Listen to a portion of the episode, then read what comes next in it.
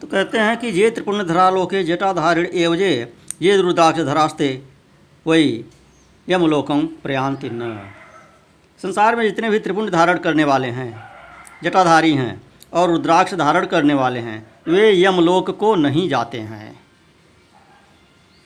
स्वयं यमराज का आदेश है अपने दूतों के लिए यश्यांगे नास्ति रुद्राक्ष त्रिपुण्डम भालपट्टके मुखे पंचाक्षरम नास्ति तमानय जमालयम ज्ञात्वा ज्ञाता तत्प्रभावम भस्रुद्राक्षधारिण ते पूजा सर्वदास्माकम नो नेतव्या कदाचन। कहते अपने दूतों से यमराज, कि जिसके शरीर पर रुद्राक्ष नहीं है, मस्तक पर त्रिपुंड नहीं है, और मुख में ओम नमः शिवाय यह पंचाक्षर मंत्र नहीं है, उसी को यमलोक में ले आना। भस्म और रुद्राक्ष के प्रभाव को जानकर या न जानकर भी, जो भस्म और रुद्राक्ष को धारण करने वाले हैं वे सर्वदा हमारे लिए पूज्य हैं। उन्हें यमलोक में बिल्कुल नहीं ले आना। तब काल ने भी इस प्रकार से अपने गणों को आदेश दिया, स्वीकार किया। इसलिए शिव जी कहते हैं, भगवती उमा से कि रुद्राक्ष भी पापों का नाशक है, रुद्राक्ष सभी पापों का नाशक है जो उसको धारण करने वाला मनुष्य पापी होने पर भी मेरे लिए प्रिय है और शुद्ध है। ध्यान और ज्ञान से रहित होने पर भी जो रुद्राक्ष धारण करता है, वह संपूर्ण पापों से मुक्त होकर परम गति को प्राप्त होता है। ध्यान, ज्ञान ध्यान ज्ञान, ज्ञानावमुक्तोपि रुद्राक्षम धारे तुझ सर्वपापविनिरुक्त स याति परमांगतिम तो मणि आदि की अपेक्षा रुद्राक्ष के द्वारा जप करने से करोड़ गुना पुण्य प्राप्त होता है। और उसको धारण करने से तो दस करोड़ गुना पुण्य प्राप्त होता है। यह रुद्राक्ष प्राणी के शरीर पर जब तक रहता है, तब तक उसे अल्प मृत्यु की बाधा, अकाल मृत्यु की बाधा नहीं होती है। त्रिपुंड को धारण करके तथा रुद्राक्ष से सुशोभित होकर मृत्युंजय मंत्र का जो जप कर रहा हो, उस मनुष्य को देख कर ही भगवान शंकर के दर्शन का फल मिल जाता है। स्वयं भगवान शिव कह रहे हैं, त्रिपुंड्रेण च संयुक्त रुद्राक्षा विलसांगकम मृत्युंजय जपंतम च दृष्टा रुद्रफलम लभेत। पंचदेव प्रियश्चैव, सर्वदेव प्रियस्तथा सर्वमंत्रा जपेद भक्तो रुद्राक्षमाल्या प्रिय। कहते हैं पंचदेव प्रिय, अर्थात स्मार्थ और वैष्णव, तथा सर्वदेव प्रिय, सभी लोग रुद्राक्ष की माला से समस्त मंत्रों का जप कर सकते हैं। प्रायः प्रश्न आता है कि कौन सा मंत्र तुलसी की माला से जपना चाहिए, कौन सा रुद्राक्ष से? किसी मंत्र का निषेध तो नहीं है रुद्राक्ष जपने पर। तो उसका यहाँ पर समाधान करते हैं कि रुद्राक्ष का प्रयोग सभी मंत्रों में हो सकता है। सर्वमंत्राज जपेत भक्तो, रुद्र, रुद्राक्ष माल्या प्रिय तो विश्व आदि देवताओं के भक्तों को भी निसंदेह इसे धारण करना चाहिए। रुद्र भक्तों के लिए तो विशेष रूप से रुद्राक्ष धारण करना आवश्यक ही है। अब रुद्राक्ष के भेद बताते हैं।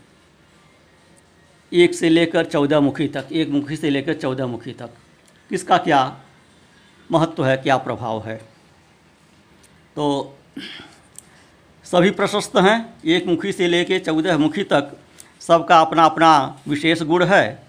थोड़ी थोड़ी विशेषताओं में भिन्नता है सब में, लेकिन सामान्यतः तो सभी प्रभावकारी हैं, जो उपलब्ध हो। उसी को धारण करना उचित है। सामान्यतः पंचमुखी अधिक उपलब्ध होता है, इसी को लोग अधिक धारण करते हैं और यही सर्वोत्तम भी मानना चाहिए। बहुत लोग एक मुखी के प्रयास में रहते हैं। इस प्रयास में बहुत धंधेबाजी भी होती है। नकली भी बनाने लगते हैं लोग। तो बहुत अधिक न भटकते हुए जो आपको आसानी से सुलभ हो और सबसे अधिक आसानी से सबसे अधिक प्रचलित, यह पंचमुखी ही है। तो पंचमुखी को धारण करना प्रशस्त है। इसी को धारण भी करना चाहिए, इसी को जपन इससे जपना भी चाहिए और बहुत अधिक विशेषता देखकर, दुर्लभता सुनकर कि जो दुर्लभ है वही महत्वपूर्ण है। एक धारणा बन जाती है जनता के मस्तिष्क में कि जो चीज़ दुर्लभ है, वही अधिक प्रभावकारी है। अर्थात जो न मिल रही हो, उसी को लोग अच्छा समझते हैं। तो इस चक्कर में अधिक पढ़ने की आवश्यकता नहीं है। तो यहाँ पर एक से लेकर चौदह मुखी तक के रुद्राक्ष के बारे में बताते हैं। शंकर जी संक्षेप में सबका विवरण देते चलते हैं कि एक मुख वाला रुद्राक्ष साक्षात शिव का स्वरूप है। वह भोग और मोक्ष रूपी फल प्रदान करता है। उसके दर्शन मात्र से ही ब्रह्मत्या का पाप नष्ट हो जाता है। जहाँ रुद्राक्ष की पूजा होती है, वहाँ से लक्ष्मी दूर नहीं जाती। उस स्थान के सारे उपद्रव नष्ट हो जाते हैं तथा वहाँ रहने वाले लोगों की संपूर्ण कामनाएँ पूर्ण होती हैं। दो मुख वाला रुद्राक्ष देव देवेश्वर कहा गया है। वह संपूर्ण कामनाओं और फलों को देने वाला है। वह विशेष रूप से गोहत्या के पाप को नष्ट करता है। सभी कामनाएँ प्रदान करता है। इसकी एक विशेषता बता दिए कि गोहत्या के पाप से जो ग्रसित हों, उनको दो मुखी धारण करना अधिक उपयुक्त है। तीन मुख वाला सदा साधन का फल देने वाला है, साक्षात साधन का फल देने वाला है। उसके प्रभाव से सारी विद्याएँ प्रतिष्ठित हो जाती हैं। विद्याप्रद बताया तीन मुखी को। चार मुख वाला साक्षात ब्रह्मा का रूप है और ब्रह्मा के पाप से मुक्ति, ब्रह्महत्या के पाप से मुक्ति दिलाने वाला है। उसके दर्शन और स्पर्श से शीघ्र ही धर्म, अर्थ, काम और मोक्ष इन चारों पुरुषार्थों की प्राप्ति होती है। पाँच मुख वाले पर्व आते हैं, जो सबसे अधिक सामान्य है। सबसे अधिक लोग धारण करते हैं।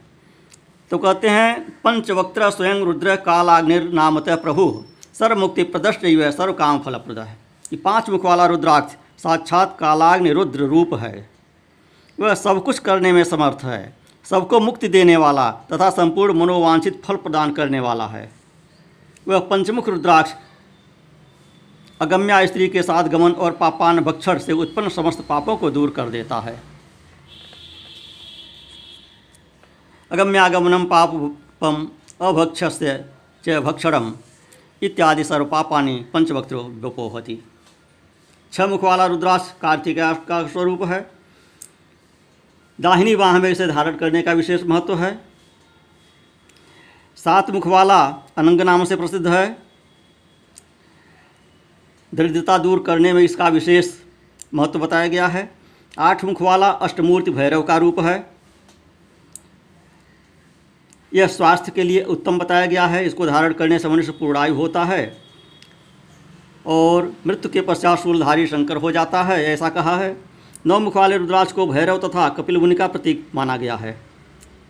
अथवा नौ रूप धारण करने वाली माहेश्वरी दुर्गा, उसकी अधिष्ठात्री देवी मानी गई हैं।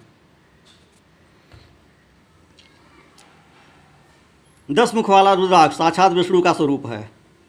उसको धारण करने से मनुष्य की संपूर्ण कामनाएँ पूर्ण हो जाती हैं। दश वक्त्रो महेशाने स्वयं देवो जनार्दन धारणा तस देवेशी सर्व कामान सर्वान कामान वापनुयात।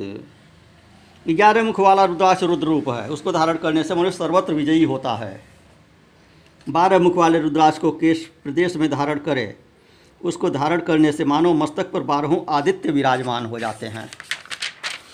तेरह मुख वाला रुद्राक्ष विश्व देवों का स्वरूप है उसको धारण करके मनुष्य संपूर्ण अभीष्टों को प्राप्त करता है। चौदह मुख वाला जो रुद्राक्ष है, वह परम शिव रूप है। उसे भक्तिपूर्वक मस्तक पर धारण करे, इससे समस्त पापों का नाश होता है। चतुर्दश मुखो ही, यो ही, रुद्राक्ष परम शिव, धारेण मोह तम भक्त्या सर पापम प्रदर्शति। अब इन चौदहों रुद्राक्षों को धारण करने के लिए अलग अलग मंत्र भी बताए हैं। कि एक मुखी को किस मंत्र से धारण करना चाहिए, दो मुखी को किस मंत्र से, पंचमुखी को किस मंत्र से धारण करना चाहिए, इस तरह से बताए हैं। तो सबके लिए अलग अलग मंत्र हैं, उनके सूक्ष्म भेद में न जाते हुए, सामान्य बात जो पहले कह दी गई कि नमः शिवाय अथवा शिवाय नमः, जिस क्रम से मंत्र की दीक्षा हुई हो, उसी के द्वारा धारण करना चाहिए रुद्राक्ष को। शिव जी को नमस्कार करते हुए रुद्राक्ष को धारण कर लीजिए। सबसे अधिक सरल विधि यही है। अन्य चीज़ें अधिक तकनीकी हैं और चौदहों के चौदह मंत्र बताने में उसमें अधिकारिता संबंधी प्रश्न भी आ जाएगा उसमें किसका उच्चारण करने का किसको अधिकार है, किसको नहीं अधिकार है।